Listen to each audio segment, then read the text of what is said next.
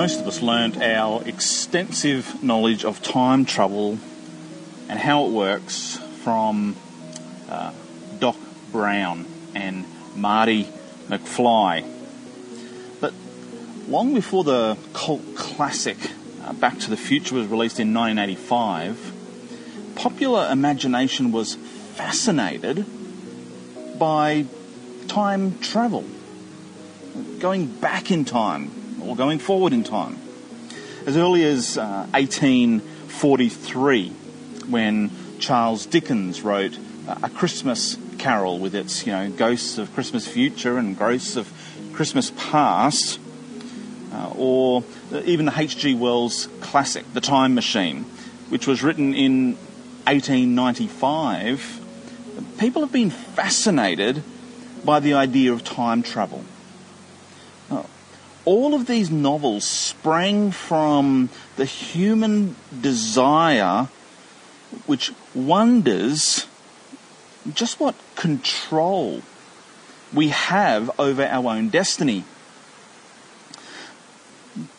Maybe you've wondered what it would be like to go back to a younger you and live your life over while at the same time knowing everything that you know now. I've thought that. Um, maybe it's just a foolish dream, yet we're still fascinated by the possibilities, aren't we? Maybe you've gone somewhere, stepped through some doorway, crossed some threshold somewhere, and all of a sudden been taken back in time. Uh, childhood memories rush back. Maybe it was a particular smell or a particular place. I've had that. Today's passage that we're looking at in Jude deals with time travel. Sort of. You see, Jude has asked us to contend for the faith that was, past tense, delivered for the saints once for all. And it's implied for all time. Last week, we considered what is at stake, the risk that the church is facing. And we also considered what type of people that Jude is warning us about. Well, today we're going to continue on that same theme by exploring a key strategy in our fight for the faith. Now, whereas in previous weeks we've only bitten off two verses, today we're going to chew over eleven verses, so we need to get cracking or we'll run out of time. But before I read them, I'm going to point out a couple of things to look for to help you see the structure of this little section. And then at the end, I'm just going to make three observations that I think will be important for us to take note of. So here's, here's just a bit of a roadmap for this little passage. Number one, Jude begins by asking us to recall something. Something from the past, something that he wants to remind his readers and us of. Number two, Jude continues to flesh out the type of danger that we need to recognize in these outsiders who look like insiders, who are distorting grace and denying the lordship of Jesus Christ. And then number three, Jude finishes by helping us to see that the very thing that we need to recall, the truth from the past, was actually given then as a means to help us see the danger now. In effect, Jude is saying that the past, as God sees it, defines our present. Okay, so let's read the text, see what Jude has to say. We're going to read from Jude verses five through to verse sixteen. Now I want to remind you, although you came to know all these things once and for all, that Jesus saved a people out of Egypt and later destroyed those who did not believe. And the angels, who did not keep their own position, but abandoned their proper dwelling, he has kept in eternal chains in deep darkness for the judgment on the great day. Likewise, Sodom and Gomorrah and the surrounding towns committed sexual immorality and perversions, and serve as an example by undergoing the punishment of eternal fire. In the same way, these people, relying on their dreams, defile their flesh, reject authority, and slander glorious ones. Yet when Michael, the archangel, was disputing with the devil in an argument about Moses' body, he did not dare utter a slanderous condemnation against him, but said, "The Lord rebuke you." But these people blaspheme anything they do not understand. And when they do understand by instinct, like irrational animals, by these things they are destroyed. Woe to them, for they've gone the way of Cain, have plunged into Balaam's error for profit, and have perished in Korah's rebellion. These people are dangerous reefs at your love feast, as they eat with you without reverence. They are shepherds who only look after themselves. They are waterless clouds carried along by winds, trees in late autumn, fruitless, twice dead and uprooted.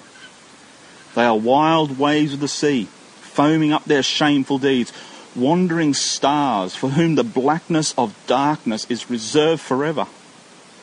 It was about these that Enoch, in the seventh generation from Adam, prophesied, "Look, the Lord comes with ten thousand of his holy ones, to execute judgment on all and to convict all the ungodly concerning all the ungodly acts that they have done in an ungodly way, and concerning all the harsh things ungodly sinners have said against him." These people are discontented grumblers, living according to their desires. Their mouths utter arrogant words, flattering people for their own advantage. I just want to make three observations about this passage. First is this: sin is serious. We must seek godliness. If you've got a pencil and you want to take notes, have a look from verses five down to verse ten. Jude begins by reminding his readers about the seriousness of sin. The first way that we contend for the faith is actually by seeing sin in its true light. As soon as we gloss over sin or um, minimize sin, excuse sin, the battle is half lost. Sin must be seen for what it is. Have a look at verse five. Unbelief leads to judgment. Jude reminds us, quite interesting, in fact, he says that it is Jesus who saved the people out of Egypt. But some of those people, some of the very ones who saw God's salvation, who experienced the miraculous hand of their God in bringing them out, in fact, turned against God in unbelief. And it led to judgment. Even the ones that Jude says Jesus brought out, he says, some of them, those that did not believe, were destroyed. Unbelief leads to judgment. Verse six, rebellion leads to judgment.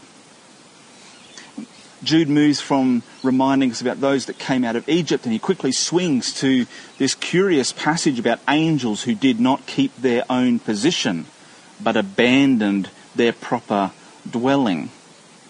They rebelled against God's purpose for them. It led to judgment. So not only does unbelief lead to judgment, rebellion leads to judgment. I think this is a reference probably to Genesis six, verses one through four, where you get this very peculiar passage about the sons of God who saw that the daughters of man were beautiful, and uh, they took them as wives and had children with them, which was uh, something outside of God's purpose for them.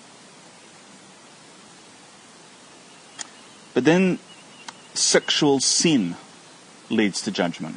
So not only unbelief, not only rebellion, but now Jude reminds his readers of the people of Sodom and Gomorrah and the surrounding towns. I think it's connected to these angels who took the daughters of mankind because they saw they were beautiful, and even though it was not part of God's purpose and plan, uh, they rebelled. And it says, in a, in a like manner or likewise, the people of Sodom and Gomorrah, uh, they, they gave their lives over to a sexual perversion. It led to judgment. Sin is serious. We must seek godliness.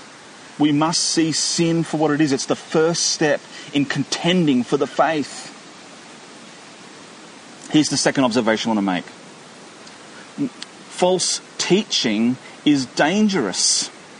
We must seek the truth. Again, if you're underlining, you can sort of close in verses eleven down to verse thirteen here. Again, he comes back to these people that have snuck in, outsiders who look like insiders, you know, uh, wolves in sheep's clothing, as it were. The thing is, these men are nothing new. They're just contemporary versions of old sins. He reminds us of Cain. Cain tried to define his own way to approach God. And then he murdered his brother out of jealousy. Balaam sought to speak for God with his own words in an attempt to profit from being a prophet. Then Korah. Korah was one of those that came out from Egypt. Korah was the ringleader who rustled up a discontent crowd to rebel not only against Moses' leadership, but ultimately against God's purpose. Korah led a rebellion against God's appointed plan, seeking to tear down another in an attempt to lift himself up. And yet all that it achieved was his own destruction. Yet Cain and Balaam and Korah, in some ways they live on in the false shepherds. They live on in the wolves. They live on with those who slip in by stealth, seeking to distort grace and undermine the Lordship of Christ. We must look for them, but don't follow them. Then there's this little list of five descriptions that in some way give us a picture of the danger of these types of men, these type of false teachers. First is this, he calls them hidden reefs. I'm not sure if you've ever gone canoeing or whitewater rafting Uh, down a creek like this. I've done it over a few times. There are times where the water's rough and you can tell there's rocks and obstacles underway. Other times where it isn't. I remember being on a um, speedboat in a river once. We were skiing and decided to find a new spot in the river to ski. And it was a bit of a narrow section, and it looked, it looked deep. It it looked unhindered, and we we went through foolishly at a fairly quick pace until we suddenly hit something that we hadn't seen. A hidden reef. Hidden reefs leave shipwrecks. And Jude likens false teachers to hidden reefs, and they make shipwreck of lives that follow them. Then he calls them waterless clouds. Australians know about drought, don't we? About clouds that appear on the horizon, giving hope that rain might come. But then the day finishes and it's still dry. They're false clouds, giving hope when there is no water. Waterless clouds leave you dry. These false teachers look like they're something, but they have nothing to offer, and they leave us dry. Third, he says they're fruitless trees. A tree that grows in an orchard which should produce some sort of fruit, but here they are and they're not producing anything. Fruitless trees leave you barren. Then he calls them wild waves. Not sure if you've ever been by the coast after a storm. The waves might be powerful and wild, but they seem to toss up all the filth and the dirt. And, they, and there's a, a foam which gathers on top of the water, which is uh, dirty looking. And if you go into the water, it sticks to you. And that's what these people are like, Jude says, wild waves that leave you dirty. And then fifthly, he says they're wandering stars. Stars have been used for generations as a way of navigating, long before G P S's were invented. To be able to pull out instrumentation and measure the points of stars, you could figure out where you were on the surface of the earth. But these stars, Jude says, they're wandering. They're not fixed in place. Wandering stars leave you aimless, not knowing where you are. They can't be counted on. So false teaching is dangerous. We need to seek truth. Last observation is this. Jude says, God's judgment is certain, and we must seek grace.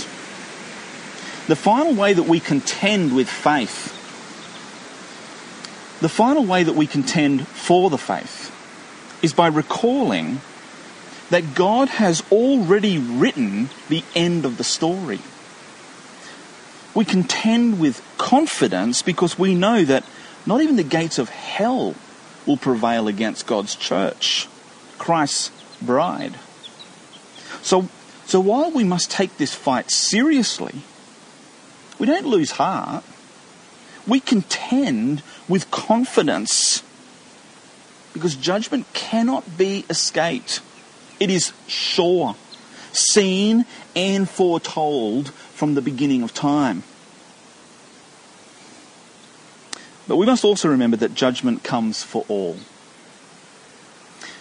Even as the angel of death swept through the entire land of Egypt in that final plague, destroying anyone who was not protected by the blood of the Lamb, so too we face judgment. It is inescapable. And our only hope is still found in the blood of the Lamb. God's judgment is certain. So seek the grace of God found in Christ. So let's contend for the faith by going back to the future. We must recall sin is serious. Seek godliness. False teaching is dangerous. Seek truth. And God's judgment is certain. So we must seek grace.